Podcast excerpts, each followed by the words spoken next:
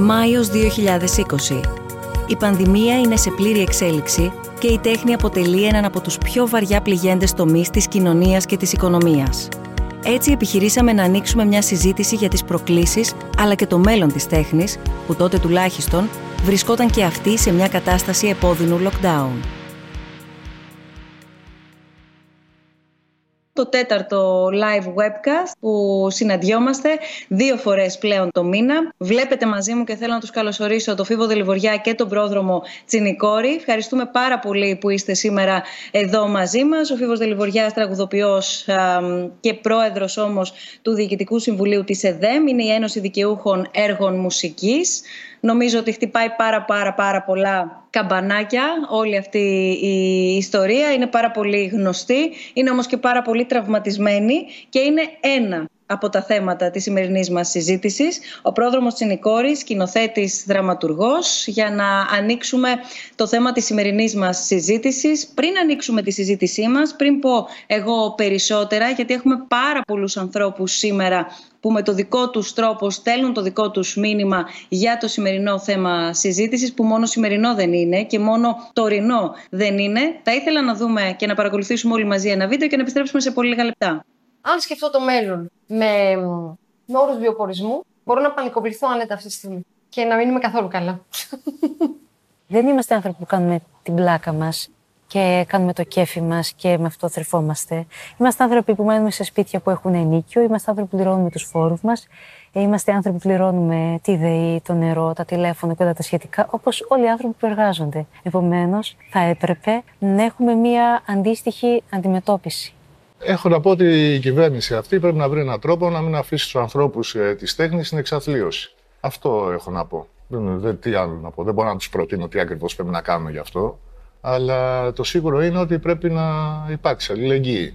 Όχι μόνο από το κράτος και από ανθρώπους που θα μπορούσαν να βοηθήσουν αυτή τη χρονική στιγμή. Σίγουρα αποτελεί μια ενδιαφέρουσα αντίφαση το ότι ο πολιτισμός και το καλλιτεχνικό έργο δεν στηρίζεται από τον κρατικό μηχανισμό όσο θα έπρεπε, ενώ ήταν αυτό που ουσιαστικά κατέβνασε κάπως το άγχος μας μέσα στην καραντίνα, γιατί βλέπαμε όλοι ταινίε, θέατρο. Και αυτό. Δηλαδή ήταν η απόλυτη επαλήθευση ότι η τέχνη έχει κοινωνικό, και, ε, κοινωνικό χαρακτήρα και θέφει την ψυχή για να μπορείς να ανταπεξέρχεσαι.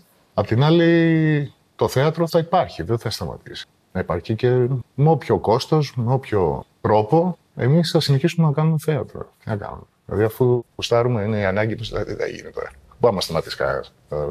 Όπως και να έχει. Δεν. Λοιπόν, πιάσαμε το νήμα από εκεί που το είχαμε αφήσει και την προηγούμενη φορά, στην προηγούμενη συζήτησή μας γύρω από την οικονομία, αλλά και την προπροηγούμενη φορά γύρω από την ε, πανδημία της ενημέρωσης και την ενημέρωση γύρω από την πανδημία και αυτή, αυτό το, το, το δίπολο, το οποίο η αλήθεια είναι ότι παρακολουθούμε να συμβαίνει γύρω μας. το συγκεκριμένο βίντεο, το, το οποίο μόλις παρακολουθήσαμε και στο οποίο ακούσαμε τη Βασιλική Σύρμα, την ενδυματολόγο, τη Χριστίνα Μαξούρη, ηθοποιός ηθοποιός μουσικός και το Βασίλη Μπισμπίκη ηθοποιός σκηνοθέτη έχει γυριστεί στο πλαίσιο του, του project Παρόντες για το οποίο δεν θα πω πολλά λόγια. Είναι ήδη εκεί έξω ε, στο δημόσιο χώρο και σε 14 δήμους ολόκληρης της χώρας. Απλά περνώντας οι δημοσιογράφοι, οι φωτορεπόρτερς και οι κινηματογραφιστές στην επόμενη μέρα, όπως όλη η κοινωνία έχει περάσει στην επόμενη μέρα αυτή της άρσης των περιοριστικών μέτρων και των ε, περιορισμών που υπήρχαν την περίοδο του, του lockdown, αρχίσαμε πια να συναντάμε και να καταγράφουμε ανθρώπους, επαγγελματίες, κλάδους, ο τουρισμός για παράδειγμα πολύ μεγάλο θέμα συζήτησης, το οποίο θα είναι και το επόμενο θέμα που θα συζητήσουμε την επόμενη φορά, όπου εδώ πέρα υπάρχει πάρα πολλοί κόσμος ο οποίος προβληματίζεται αγωνιά με βάση τα όσα βλέπει τώρα και κυρίως εκείνα τα οποία έρχονται την επόμενη μέρα, η οποία δεν είναι πολύ μακριά στο πλαίσιο λοιπόν αυτής της καταγραφής ένα κομμάτι των παρόντων καταγράφει και ε, κάποιους επαγγελματίες από το χώρο των τεχνών και το χώρο του πολιτισμού. Μπαίνω λοιπόν κατευθείαν στην ε, συζήτηση με τον Φίβο και τον Πρόδρομο. Αν μου επιτρέπετε τον Ενικό, παίρνω το θάρρος μιας και ούτως ή άλλως μιλάμε στον Ενικό, οπότε αν μου το επιτρέπετε και δημοσίως να κάνουμε τη συζήτησή μας στον Ενικό θα είναι, θα είναι χαρά μου, πάντα με την ευγένεια να είναι αμοιβαία. Ένα πρώτο πρόβλημα που προκύπτει και από τα βίντεο που είδαμε, το έθιξε πολύ ωραία η Χριστίνα Εμαξούρη. Ότι και εμείς οι καλλιτέχνες είμαστε άνθρωποι όπως, όπως όλοι. Υπάρχει μια πρωτόγονη, ένα πρωτόγονο ένστικτο τον κάθε άνθρωπο που όταν, από, από μικρή όταν πηγαίναμε στο σχολείο άμα ήσουν λίγο παλιάτσος ή λίγο ονειροπόλος ή λίγο ξέρω εγώ είχες μια ειδική δεξιότητα που σε έκανε λίγο διαφορετικό από τους άλλους σε σχέση με το... Με, οπότε έκλεινες προς το καλλιτεχνικό ήταν κάπως σαν να μην αυτή σου, ε, το, το μισό σου πόδι ήταν έξω από τη ζωή, σαν να μην μπορούσες να, να σε πάρει όλα στα σοβαρά ότι μπορείς να ανήκεις στη ζωή. Κι όμως, όλος ο καλλιτεχνικός κόσμος είναι ένας κόσμος επαγγελματιών, ένας κόσμος ο οποίος ως πολίτης είναι απολύτως ενεργός όπως όλοι οι υπόλοιποι πολίτες. Και έτυχε με την πανδημία το ζήτημα αυτό να τεθεί πάλι από την αρχή. Δηλαδή, ε, δεδομένου ότι στην αρχή όταν αρχίσαμε όλοι, όπως είπε πολύ σωστά η Βασιλική Σύρμα, να σκεφτόμαστε το μέλλον μας επαγγελματικά και οικονομικά, ρίξαμε μαύρο στο κεφάλι μας, δηλαδή ε, φοβηθήκαμε πάρα πολύ. Και όσο βλέπαμε ότι από τα πρώτα μέτρα απουσιάζαμε λίγο πολύ, έπρεπε οπωσδήποτε να επαναδιατυπώσουμε αυτό το απλό πράγμα. Ότι ακόμα κι εμείς, οι κλόουν, οι, οι άνθρωποι που, που το ένα τους πόδι είναι στην πραγματικότητα και το άλλο στη φαντασία, είμαστε επαγγελματίες και πρέπει να προστατευτούμε. Αυτό είναι το πρώτο πράγμα το οποίο ε, έτσι και όλα τα βίντεο γύρισα, το βίντεο που είδαμε όλοι, όλοι όσοι μίλησαν γύρισε γύρω από αυτό είναι το πρώτο πράγμα το οποίο έφερε η πανδημία σαν συνείδηση και σε εμάς τους ίδιους αλλά και στο, στο κράτος ή στα ιδρύματα, σε όλους τους ανθρώπους που είναι γύρω από την τέχνη για να επαναδιαπραγματευτούμε το, τους ρόλους μας. Ε, σε αυτό που λέει ο Φίβος θα ήθελα, συμφωνώ απόλυτα, θα ήθελα να προσθέσω το γεγονός ότι οι χώροι των ε, ε, πολιτιστικών εκδηλώσεων, ακόμα και πριν από το επίσημό τους κλείσιμο της, της 12 Μαρτίου, αν θυμάμαι καλά, είχαν ήδη νιώσει τις, ε, τις επιπτώσεις της πανδημίας. Δηλαδή υπήρχαν πάρα πολλοί θειασάρχες, παραγωγοί, ηθοποιοί, συνάδελφοι, οι οποίοι λέγανε ότι δεν έχουμε κόσμο. Δεν έχουμε κόσμο, έχουμε κατακόρυφη μείωση των ε, εισόδων μας. Οπότε ε, οι χώροι αυτοί ήταν οι πρώτοι που κλείσανε και ουσιαστικά αυτή τη στιγμή είναι αυτοί οι τελευταίοι οι οποίοι πρόκειται να ανοίξουν. Και αυτή τη στιγμή δεν υπάρχει και κανένα. Ορίστε. Και πώς θα ανοίξουν επιπρόσθετα; Ε, αυτή τη στιγμή δεν υπάρχει κάποια ενημέρωση για το τι θα γίνει στου κλειστούς χώρους. Υπάρχει αυτό το, ε, το go από το Υπουργείο για ανοιχτούς χώρους και αρχαιολογικούς χώρους από τις 15 Ιουλίου και μετά. Αλλά το τι θα γίνει για τους κλειστούς χώρους, πότε θα ανοίξουν, πώς θα ανοίξουν κτλ.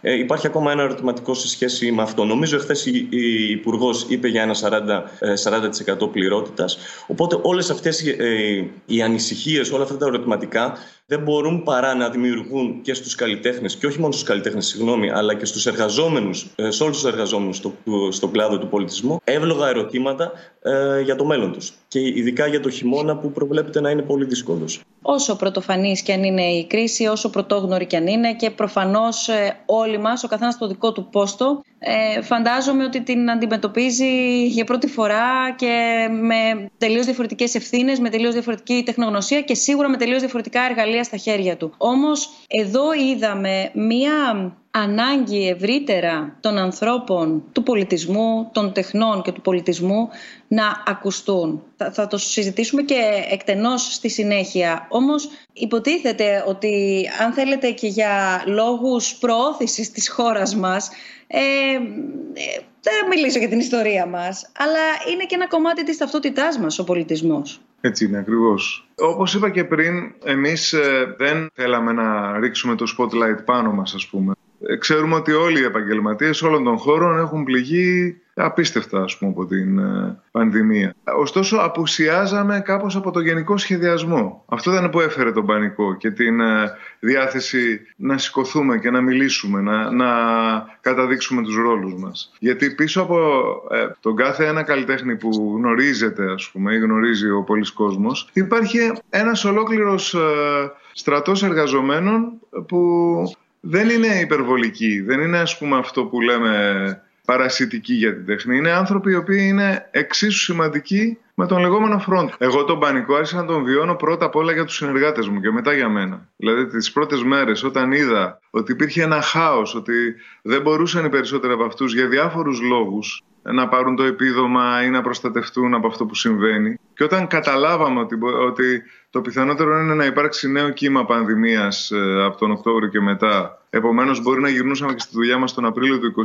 2021. Αισθάνθηκα όχι μόνο ε, επειδή τυχαίνει να είμαι και στα όργανα των συνδετών στοιχουργών, αλλά και ως άνθρωπος που κάνει πολλές συναυλίες, ότι πρέπει να βγω και να μιλήσω για τους ανθρώπους μου. Και Έπαιρνα φίλους μου, συναδέλφους που κάνουν και αυτές τις συναυλίες, κάναμε τηλεδιασκέψεις με, με άλλους φίλους που τους ξέρετε και μιλούσαμε για, για, για τους ανθρώπους που εργάζονται στη δουλειά μας, πώς μπορούν να προστατευτούν.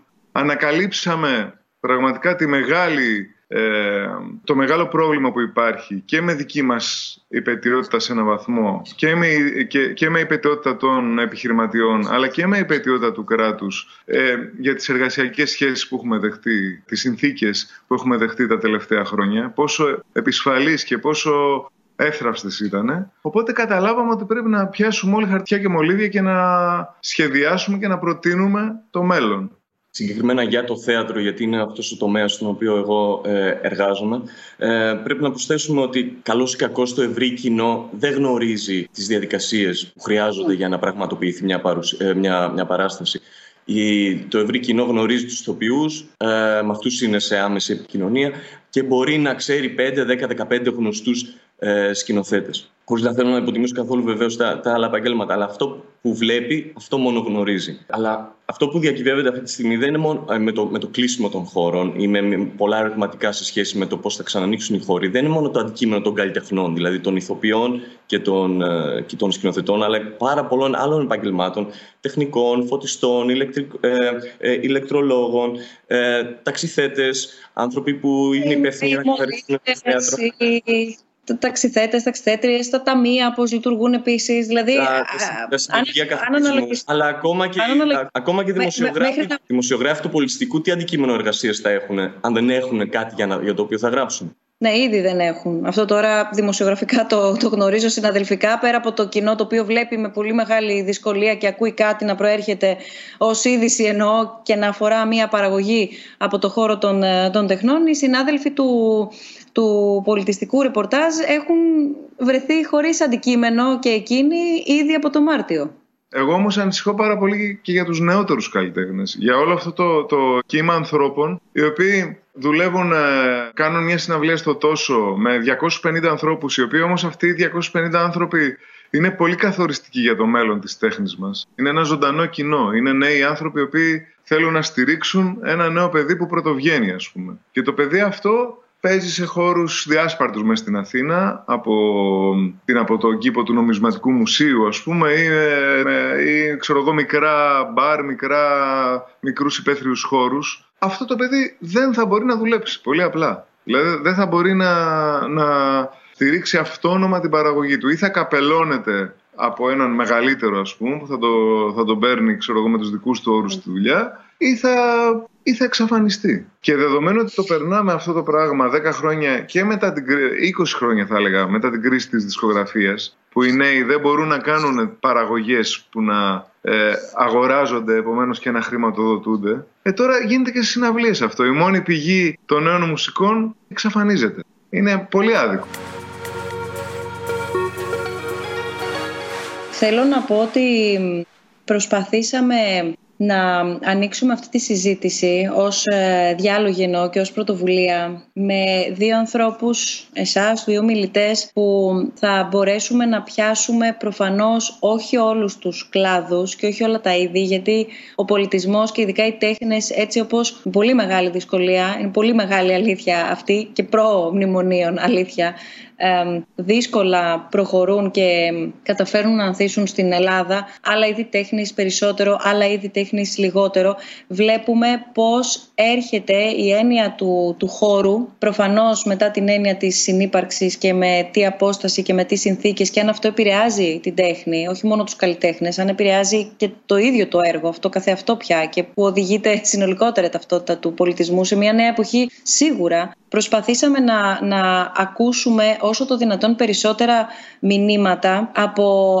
από ανθρώπους οι οποίοι είτε διευθύνουν α, οργανισμούς είτε ηγούνται και διευθύνουν διοργανώσεις και φεστιβάλ στα οποία έχουμε συνηθίσει είτε να πηγαίνουμε κάποια από μικρά παιδιά, είτε αν μη τι άλλο τους έχουμε ακούσει, τους ξέρουμε, είναι στοιχείο της ταυτότητάς μας. Ζητήσαμε από ανθρώπους που εκπροσωπούν και ηγούνται τέτοιων πρωτοβουλειών ή φορέων, κρατικών φορέων ή φεστιβάλ μουσικών να μας, να μας στείλουν κάποιες απαντήσεις, να απαντήσουν μάλλον το πιο σωστά σε κάποιες ερωτήσεις, όπως για παράδειγμα το πρώτο βίντεο που θα δούμε, στο ποιες είναι οι άμεσες επιπτώσεις.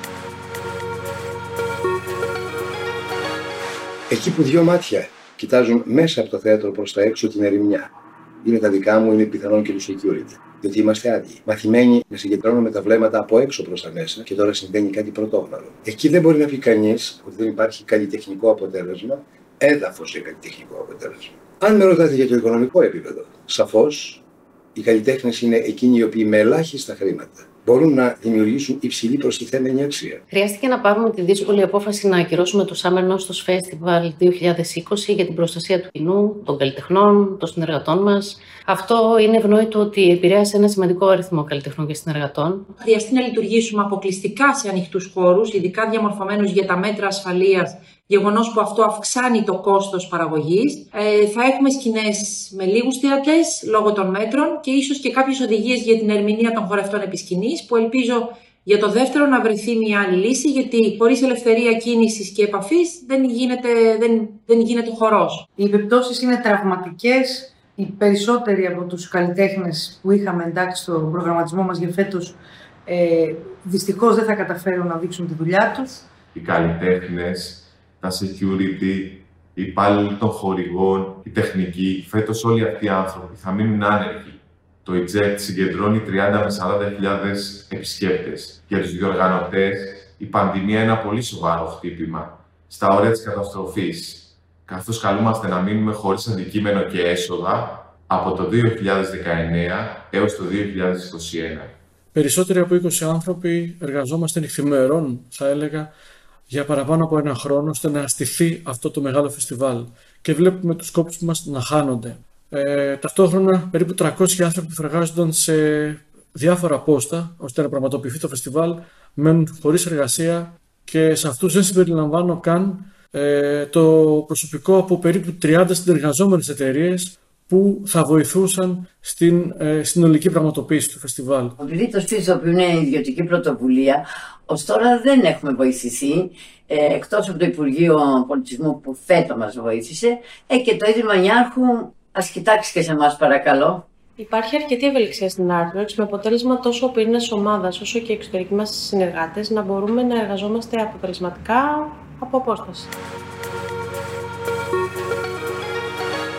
Να έρθουμε όμως λίγο στο, στο κεντρικό κομμάτι που έχει να κάνει με το τι είδους προβλήματα ξεσκέπασε όλη αυτή η ιστορία ευρύτερα στο χώρο των τεχνών και στο χώρο του, του πολιτισμού. Για παράδειγμα, υπόθηκε πριν το καθεστώς που κάποιοι καλλιτέχνες δούλευαν ήδη, δηλαδή πριν μπούμε σε αυτό που λέμε επίσημο lockdown, ήδη είχαν ξεκινήσει κάποια προβλήματα στις παραγωγές είναι πάγιο όμως θέμα, ακούγεται ε, από πολλούς ηθοποιούς για παράδειγμα το να κάνουν πρόβες και να μην πληρώνονται. Το θέμα της μαύρης εργασίας συνολικά, το έθιξε και η Υπουργός Πολιτισμού. Το θέμα των πνευματικών δικαιωμάτων, το οποίο θίγεται εδώ και πολλά χρόνια και πνίγεται εδώ και πολλά χρόνια ταυτόχρονα. Θέλετε λίγο να, να το χαρτογραφήσουμε λίγο, το, να χαρτογραφήσουμε το, τον πυρήνα; Εγώ θα μπορούσα να σας μιλήσω καλά για όλα όσα είπατε έχω την άποψή μου και για τις επισφαλείς συνδίκες εργασίας που είναι επιτέλους μια ευκαιρία να το λύσουμε το θέμα αυτό ε, της μαύρης εργασίας δηλαδή πρέπει να, να ασφαλιστούμε κατά τέτοιο τρόπο όλοι όσοι εργαζόμαστε στο θέαμα ακρόαμα που αυτά τα πράγματα να τελειώσουν. Ένα μεγάλο ζήτημα που θίξατε και που κάπως είμαι και υποχρεωμένος να μιλήσω γι' αυτό διότι είμαι ο,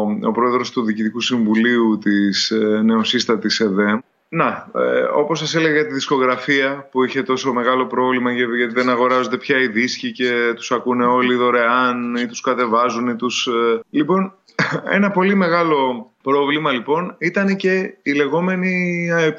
Έχουν όλοι ε, γνώση της ιστορίας των μεγάλων σκανδάλων. Αν ήταν μια εταιρεία που καταχρηστικά κατά κάποιο τρόπο σε σχέση με αυτό το οποίο συμβαίνει σε όλο τον κόσμο ε, ήταν ανώνυμος εταιρεία. Συνήθως όλο τον κόσμο είναι οργανισμοί συλλογικής διαχείρισης, δηλαδή οι καλλιτέχνες είναι συνεταιριστές, δίνουν σε τεχνοκράτες τη δουλειά και οι ίδιοι ε, ασχολούνται με το έργο τους. Εδώ πέρα έτυχε να, να έχουμε για 80 χρόνια μια, ένα παράξενο μοντέλο το οποίο δυστυχώς την τελευταία έτσι, δεκαετία ε, έδειξε τεράστιες ε, τάσεις ας πούμε διαφθοράς, σκανδαλώδους διαχείρισης που οδήγησαν στη χρεοκοπία. Αυτοί που την είχαν ε, κατηγορήθηκαν για επτά κακουργήματα και αναγκαστικά οι δημιουργοί βρέθηκαν μέσα σε διάφορα διλήμματα και αποφάσισαν μέσα από όλες τις επιλογές που είχαν και το αποφάσισαν θεσμικά πάντα, κατά πλειοψηφία. Δηλαδή, βρισκόντουσαν οι άνθρωποι, συζητούσαν, κάναν συνελεύσεις, μιλούσαν κτλ. Αυτό που αποφάσισαν ήταν να φτιάξουν, ό,τι και αν χρειαστεί, ένα νέο υγιή φορέα ο οποίος θα χωρέσει όλη τη... και θα μπορέσει να λύσει, θα έχει τη δύναμη αφενός να μεταβιβάσει από την ΑΕΠ τα αρχεία και τα δεδομένα των έργων, τα οποία είναι πολύ σημαντικά για, να... για την ίσπραξη των πνευματικών δικαιωμάτων και αφετέρου να ενοποιήσει το χώρο, ο οποίος είχε διάφορες διασπάσεις, όπως όλοι οι καλλιτεχνικοί χώροι. Λοιπόν, Είμαστε λοιπόν αυτή τη στιγμή στο τελευταίο ελπίζω κεφάλαιο του δράματος διότι ε, μπορέσαμε, ε, εκλέξαμε παμψηφί μια γενική διευθύντρια στο νέο οργανισμό. Περάσαμε από δύο πολύ δύσκολα χρόνια για όλους μας χρόνια κρατικής εποπτείας που ε, η ίσπραξη και η διανομή δεν ήταν τόσο το κύριο μέλημα όσο το να μπορέσουμε να μεταβιβαστούμε από την ΑΕΠ σε ένα δικό μας οργανισμό. Άρα πραγματικά οι συνθέτες και οι στιχουργοί, οι άνθρωποι οι οποίοι δεν ζουν από τις συναυλίες, πείνασαν, ε, βρέθηκαν σε πάρα πολύ δύσκολη συνθήκη. Λοιπόν, ε, και τώρα εκλέγοντας παμψηφί τη Λούκα Κατσέλη, την κυρία Λούκα Κατσέλη, γενική διευθύντρια του οργανισμού μας, έχουμε σε πάρα πολύ μικρό διάστημα να, να λύσουμε.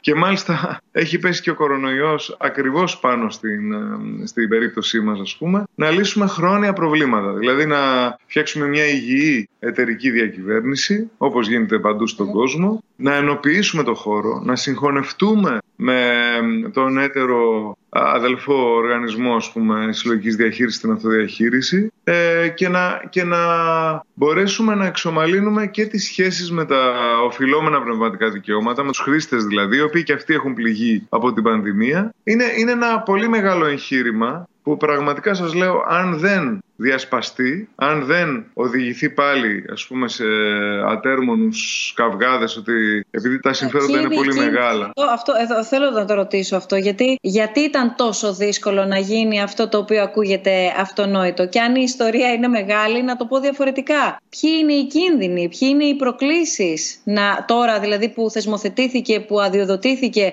να, δεν θέλω να το πω κινδυνεύει, αλλά εν πάση περιπτώσει να Υπάρχει ο φόβος για ποιο λόγο; Είναι όλοι οι κίνδυνοι που έχει ένας καλλιτεχνικός χώρος που η πηγή των εσόδων του, η πηγή της ύπαρξής του, η πηγή της βιολογικής του ύπαρξης είχε γίνει ένα είδος κακοποιημένου χωριού το οποίο κιόλας γκρεμίστηκε όλο μαζί επομένως πάνω στο γκρεμισμά του, πάνω στην, ε, στην πυρκαγιά ας πούμε διάφορα συμφέροντα, μεγάλα και του εξωτερικού και ελληνικά, προσπάθησαν το καθένα να επιβληθεί πάνω στο άλλο για να ελέγξουν την επόμενη μέρα σε σχέση με την ομπρέλα της πολιτείας, η οποία νομίζω συμφωνούμε ότι είναι ε, ε, απαραίτητη, ήθελα να, να αναφέρω ένα ιστορικό παράδειγμα. Το 2011 και για 7 χρόνια, μέχρι το 2017, είχαν σταματήσει οι κρατικές επιχορήγησεις, προς το, ε, επιχορηγήσεις στο θέατρο και στο χορό. Δηλαδή για 7 χρόνια, στην πόλη που ζούμε ε, στην, στην Αθήνα, το μόνο θέατρο που έπαιρνε επιχορήγηση από το, από το κράτος ήταν το Εθνικό Θέατρο. Κανένας άλλος. Αυτό δεν σήμανε ξαφνικά ότι όλοι οι άλλοι σταμάτησαν να κάνουν θέατρο, γιατί το είναι το αντικείμενο της εργασίας τους. Αυτό σήμαινε ότι όλοι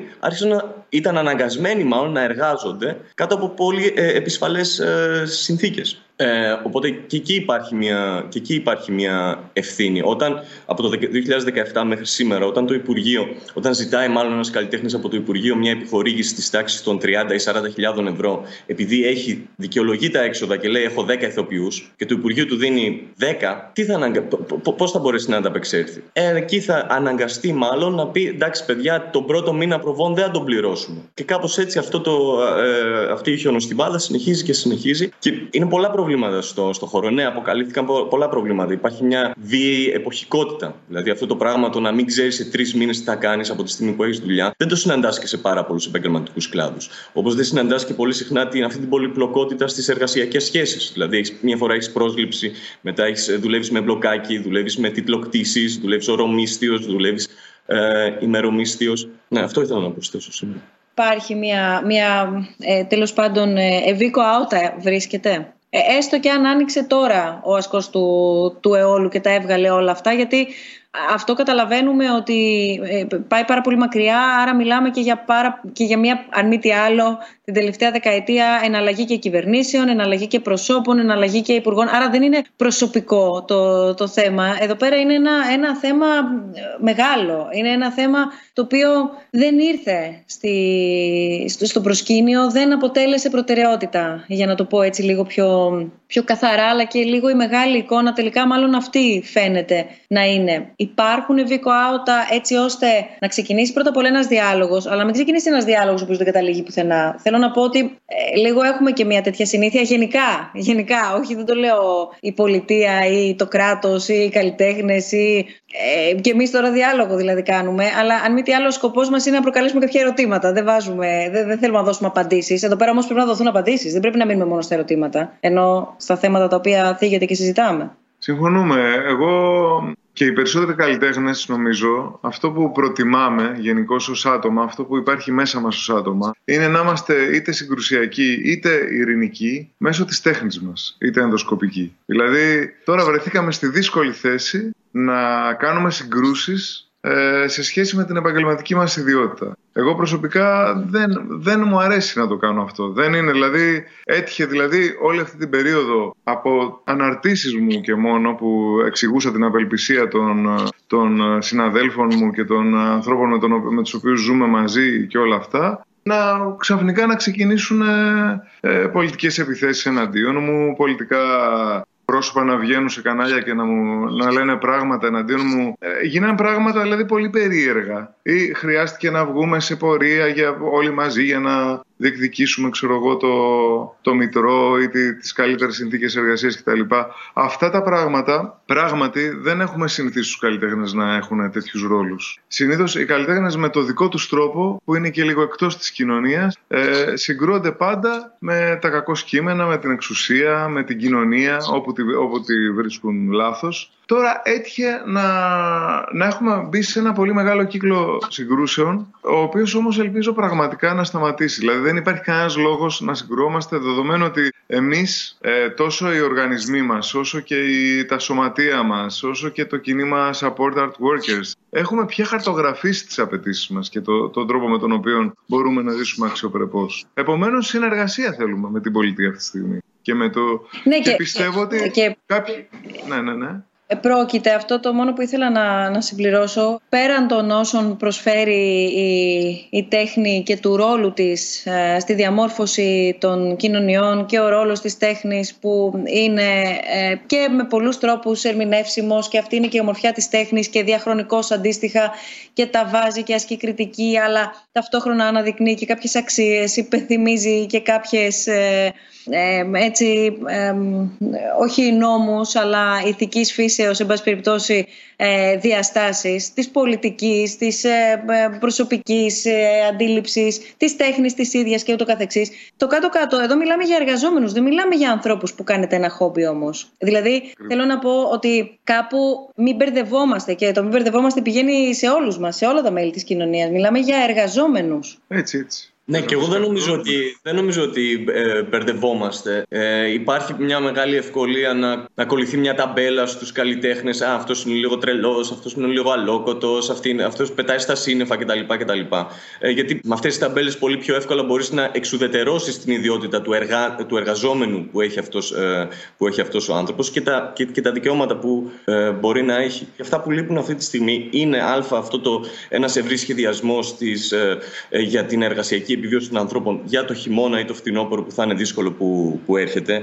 Λείπουν χρήματα για την έρευνα, ε, λείπουν ε, χρήματα για πρόβες, για μελέτες ε, ας πούμε, ο χορός που απουσιάζει από, αυτή, από αυτές τις ε, ε, ενισχύσεις από την πλευρά του, του, του Υπουργείου, πώς θα ανταπεξέλθουν αυτοί οι άνθρωποι; Εδώ χρειάζεται να, ε, να δημιουργηθεί ένα νέο λεξιλόγιο χορού. Δεν μπορείς να πεις στους ανθρώπους ναι. βγείτε και, και χορέψτε. Πώς θα, να χορέψουν, να κουμπίσουν το πάτωμα ή να μην το ακουμπήσουν με το πρόσωπό τους. Να κουμπίσει ο ένας τον άλλον ή όχι; Μπορείς να ζητήσεις μόνο κάντε παραστάσεις, αλλά πρέπει να χρηματοδοτήσεις και, και μια έρευνα. Η προσέγγιση του, του πολιτιστικού τουρισμού σε μια χώρα που έχει δεκάδες διεθνή φεστιβάλ. Μήπως πρέπει να σταματήσουμε να έχουμε απαιτήσεις από ένα κράτος για το οποίο ο πολιτισμός είναι αόρατος και δεν λαμβάνει υπόψη του τις επαγγελματικές ομάδες που μοχθούν για την παραγωγή πολιτιστικού προϊόντος; Είναι ερώτημα σχόλιο τώρα εδώ το οποίο. Ναι, είναι και αρκετά απεσιό να, να σταματήσουμε να έχουμε απαιτήσεις από ένα. Νομίζω πως όχι. Νομίζω όσο περισσότερες απαιτήσεις έχουμε κι εμείς απέναντι, απέναντι στην πολιτεία, τόσο περισσότερα πράγματα μπορούμε να καταφέρουμε να διεκδικήσουμε και, και, να, και, και, και, να πάρουμε. Ακριβώς. Και είναι περίπου το ίδιο με, με, ε, με όλο αυτό το οποίο συνέβη με τον κορονοϊό και το κράτος αποφάσισε επιτέλους να ε, άκουγε τις προχθεσινές εξαγγελίες ότι θα, υπάρχει, θα πρέπει να υπάρξει πάλι ένα πάρα πολύ καλά δομημένο εθνικό σύστημα υγείας το οποίο το είχαμε ξεχάσει ναι. σαν, σαν συνθήκη. Λοιπόν, αντίστοιχα πρέπει ναι. να υπάρχει και για τους καλλιτέχνες μια εθνική πολιτική και εξα, εξαγώγημη εθνική πολιτική. Είναι έξω από τη φύση της τέχνης η μη ύπαρξη κοινού. Για μένα είναι αδιανόητο να υπάρχει τέχνη χωρίς τη φυσική παρουσία του κοινού μέσα στην αίθουσα, απέναντι από τον ερμηνευτή, απέναντι από το έργο τέχνης και δίπλα από έναν άλλο θεατή, ακροατή, που θα μοιραστεί μαζί του αυτή την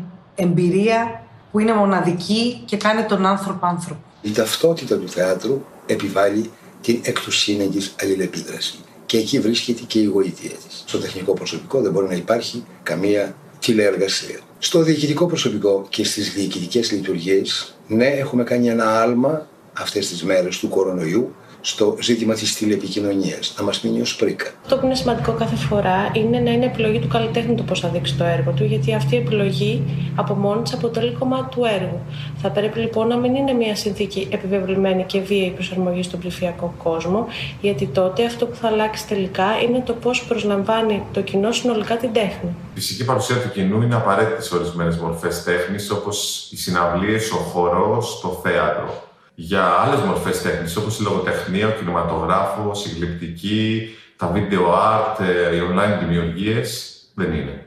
Ένα έργο τέχνης απευθύνεται στο κοινό πάντα και κουβαλά την ελπίδα μιας συνάντησης και ενός μοιράσματος. Δεν κάνουμε τέχνη για την τέχνη.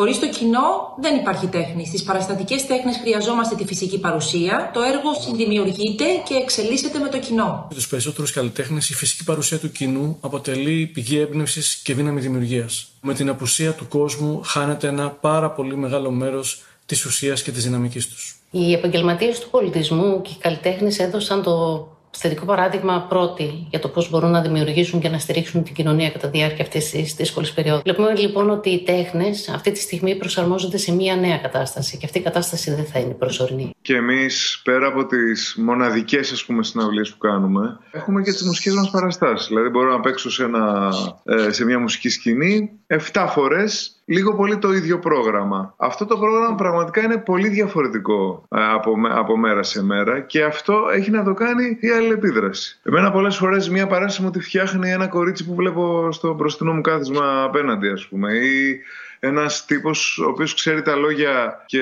όταν πάω να τα ξεχάσω εγώ, ξαφνικά βλέπω αυτόν και τα, και, και τα θυμάμαι, ας πούμε. Προσπάθησα πολλές φορές να δω ας πούμε, online παραστάσεις και online θεατρικά. Πολλά από αυτά τα είχα δει στη στέγη, στο θέατρο πορεία κτλ.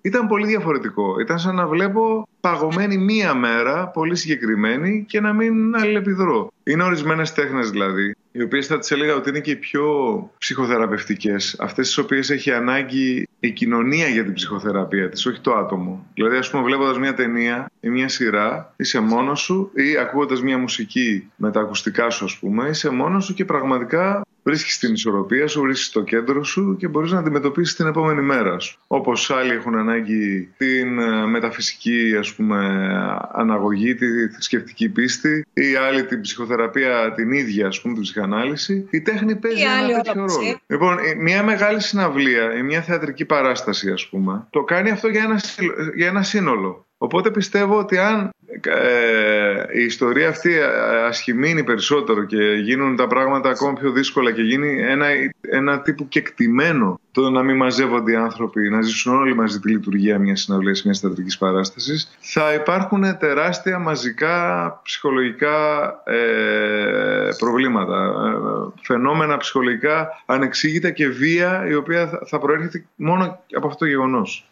Νομίζω το ανέφερε ε, η Κατερίνα Βαγγελάτου, αν θυμάμαι καλά, την έννοια της εμπειρίας. Δηλαδή λέμε ότι πήγα σε ένα live ή αυτό ήταν ένα ξέχαστο live που μπορεί να έχω δει τον ίδιο καλλιτέχνη, να έχω δει το ίδιο συγκρότημα, να έχω, να έχω δει την ίδια παράσταση. Δεν συμβαίνει πάρα πολύ συχνά, αλλά συμβαίνει. Να έχω δει επανειλημμένα την ίδια παράσταση ως κοινό και να έχω αντιληφθεί το πόσο ωραία παράσταση ως κοινό και πόσο ωραία εμπειρία είναι αυτό που μοιράστηκα είτε πηγαίνοντας με κάποιον είτε βλέποντας το διπλανό μου. Θέλω να, να γυρίσουμε λίγο πίσω, ε, δηλαδή στο αύριο. Είναι ενδιαφέρον αυτό το να πάμε πίσω αλλά στο αύριο, γιατί το αναφέρατε όμως και δεν είναι τυχαίο ότι το αναφέρατε και δύο-τρεις φορές. Και άρα εδώ ενδεχομένως να υπάρχει μία, κάποια, τουλάχιστον αυτό θέλουμε να ελπίσουμε αισιοδοξία, ε, χωρίς να υπάρχει καμία διάθεση να, αερο, να ωρεοποιηθεί και ε, αν έχει κανείς ακούσει και παρακολουθεί τη συζήτησή μας, αν μη τι άλλο το έχει διακρίνει αυτό, να ωρεοποιηθεί καμία κατάσταση ή να ονειροβατήσουμε ή να ονειροπολίσουμε με βάση αυτό το οποίο συμβαίνει σήμερα. Αλλά το εάν μπορεί να ακμάσει κάτι και τι μετά ή κατά τη διάρκεια τέλος πάντων όλης αυτής της ιστορίας, νομίζω είναι ένα ενδιαφέρον ερώτημα. Το έχουμε θέσει πρωτίστως στους, ε, ε, σε όλους αυτούς τους ανθρώπους που μας έχουν μιλήσει. Οπότε, επανερχόμενοι από το βίντεο με τις απαντήσεις τους, περιμένουμε φίβο και πρόδρομε τις δικές σας απαντήσεις. Οι τέχνες ακμάζουν όταν ακμάζουν οι καλλιτέχνες για τους περισσότερους χορευτές η περίοδος που διανύουμε είναι μια περίοδος βαθιάς ανησυχίας για το παρόν και το μέλλον τους. Ήδη όμως με τις υπάρχουσες προκορονοϊού συνθήκες είναι εξαιρετικά δύσκολο στην Ελλάδα να βιοποριστεί κάποιος ως καλλιτέχνης από την τέχνη του. Πολλοί καλλιτέχνες κατορθώνουν να αντλήσουν έμπνευση ακόμα και από τις σκοτεινότερες και δυσκολότερες περιόδους της προσωπικής ζωής τους αλλά και της ζωής μας γενικότερα. Από την άλλη, οι οικονομικές συνθήκες παίζουν τεράστιο ρόλο παγκοσμίως πλέον και επηρεάζουν τις ζωές όλων των ανθρώπων που ασχολούνται συνολικά στο περιβάλλον των τεχνών. Οπότε αυτό είναι δεδομένο ότι καθιστά λίγο πιο δύσκολη την δημιουργία υπό αυτές τις δύσκολες συνθήκες. Θα επιμείνω να αντιδιαστήλω την οικονομική παράμετρο από την καλλιτεχνική δημιουργία. Ναι, αναφυσβήτητα είμαστε σε θέση σε εποχές περισυλλογής, όπως προανέφερα, να κεφαλαιοποιήσουμε όλη αυτή τη δραστηριότητα, όλη αυτή την ευαισθησία την οποία συγκεντρώνουμε. Από τη στιγμή που οι τέχνες αυτή τη στιγμή βρίσκονται σε καραντίνα, οι άνθρωποι αντιμετωπίζουν τις τεράστιες ελλείψεις σε παγκόσμιο επίπεδο πολιτιστικής στρατηγικής. Η πανδημία θα αφήσει ένα χρόνιο αντίκτυπο στην οικονομία του πολιτισμού και δεν εννοώ μόνο στη διαβίωση καλλιτεχνών και πολιτιστικών οργανισμών. Ο τομέας αυτός καλείται να δημιουργήσει, καλείται να προστατεύσει και να διασφαλίσει τα δικαιώματα της ψηφιοποίησης, του περιεχομένου και της ελευθερίας της έκφρασης. Οι καλλιτέχνες επαναπροσδιορίζουν το έργο τους και τη σχέση τους με το κοινό και είδε τα δείγματα που έχουμε δει είναι εντυπωσιακά, είναι πολλά υποσχόμενα. Θα κλείσω με κάτι που έλεγε ο Μάο. Μεγάλη αναταραχή, θαυμάσια κατάσταση. Νομίζω ότι σε τέτοιες εποχές η τέχνη πρέπει να ανθίζει και ανθίζει. Μην ξεχνάμε ότι με τον πόλεμο γινόταν οι ωραίες παραστάσεις. Γιατί αισθανόμαστε ότι, ότι πρέπει να κάνουμε μέσω της τέχνης να ανθίσει και η οικονομία και όλα. Οπότε μέσα από την τέχνη θα σωθούμε. Ότι μέσα από την τέχνη θα σωθούμε για να δανειστώ τη φράση που ακούσαμε και από την κυρία Φόνσου. Ε, εντάξει, είναι αδιαμφισβήτητο ότι θα παίξει πολύ μεγάλο ρόλο στη, στη σωτηρία. Αλλά μπορεί να ανθίσει; Ναι, ε, εγώ παρότι συμφωνώ απόλυτα με την υπέροχη Άννα σου που έχει κάνει πραγματικά σπουδαία δουλειά με το σπίτι του ηθοποιού, ε, ώστε ότι η τέχνη σώζει τον κόσμο, δεν συμφωνώ ακριβώς ότι οι μεγάλες παραγωγές και τα, οι πολύ σπουδαίες παραγωγές έγιναν στα χρόνια του πολέμου ή των κρίσεων. Έγιναν ακριβώς τότε που άρχισαν να ξεπερνιούνται οι κρίσεις. Εκεί που θέλω εγώ να είμαι σαφής είναι ότι όσο και αν μετουσιώνουμε πράγματα τα οποία ενδεχομένως είναι αρνητικά για τη ζωή μας, όπως είναι το να είσαι κλεισμένος σε lockdown, για μένα είναι σαφώς αρνητικό πράγμα και νομίζω και για τους περισσότερους ανθρώπους είναι αρνητικό. Και δεν θα ήθελα να μείνουν πολλά ίχνη και πληγές από αυτό το πράγμα στη μετέπειτα ζωή. Λοιπόν, όσο και να μεταπιστωσιώσουμε αυτή την εμπειρία, πάντα η στάση του καλλιτέχνη θα είναι αντίθετη σε αυτό. Θα είναι δηλαδή να ξαναελευθερωθεί ο άνθρωπος. Να σας ευχαριστήσω και πάλι που ήσασταν μαζί μας για αυτή τη συζήτηση που κάναμε. Φίβο και πρόδρομε, πρόδρομος συνηγόρης, Φίβος Δελικιάς. Θέλω να ευχαριστήσω εκ μέρους τι είπες, Πρόδρομε; Όταν πέρασαν δύο ώρες και νομίζω ότι έχουμε υλικό, θα μπορούσαμε να μιλάμε άλλες τόσες. Και εγώ και εγώ. Πραγματικά. Ενώ σας βλέπω τώρα, ε, τώρα θα σας βλέπω εθισμένος και θα στέλνω συνέχεια ερωτήσεις σε γκρίκλι, με, με πολλά θαυμαστικά και ερωτηματικά και τέτοια. λοιπόν, περιμένουμε ευπρόσδεκτες οι ερωτήσεις και τα σχόλια. Σας ευχαριστώ πάρα πολύ και πάλι. Καλή συνέχεια σε όλους και επόμενη ημερομηνία και ώρα συνάντησης Τετάρτη 10 Ιουνίου στις 6.30 το απόγευμα. Καλή συνέχεια.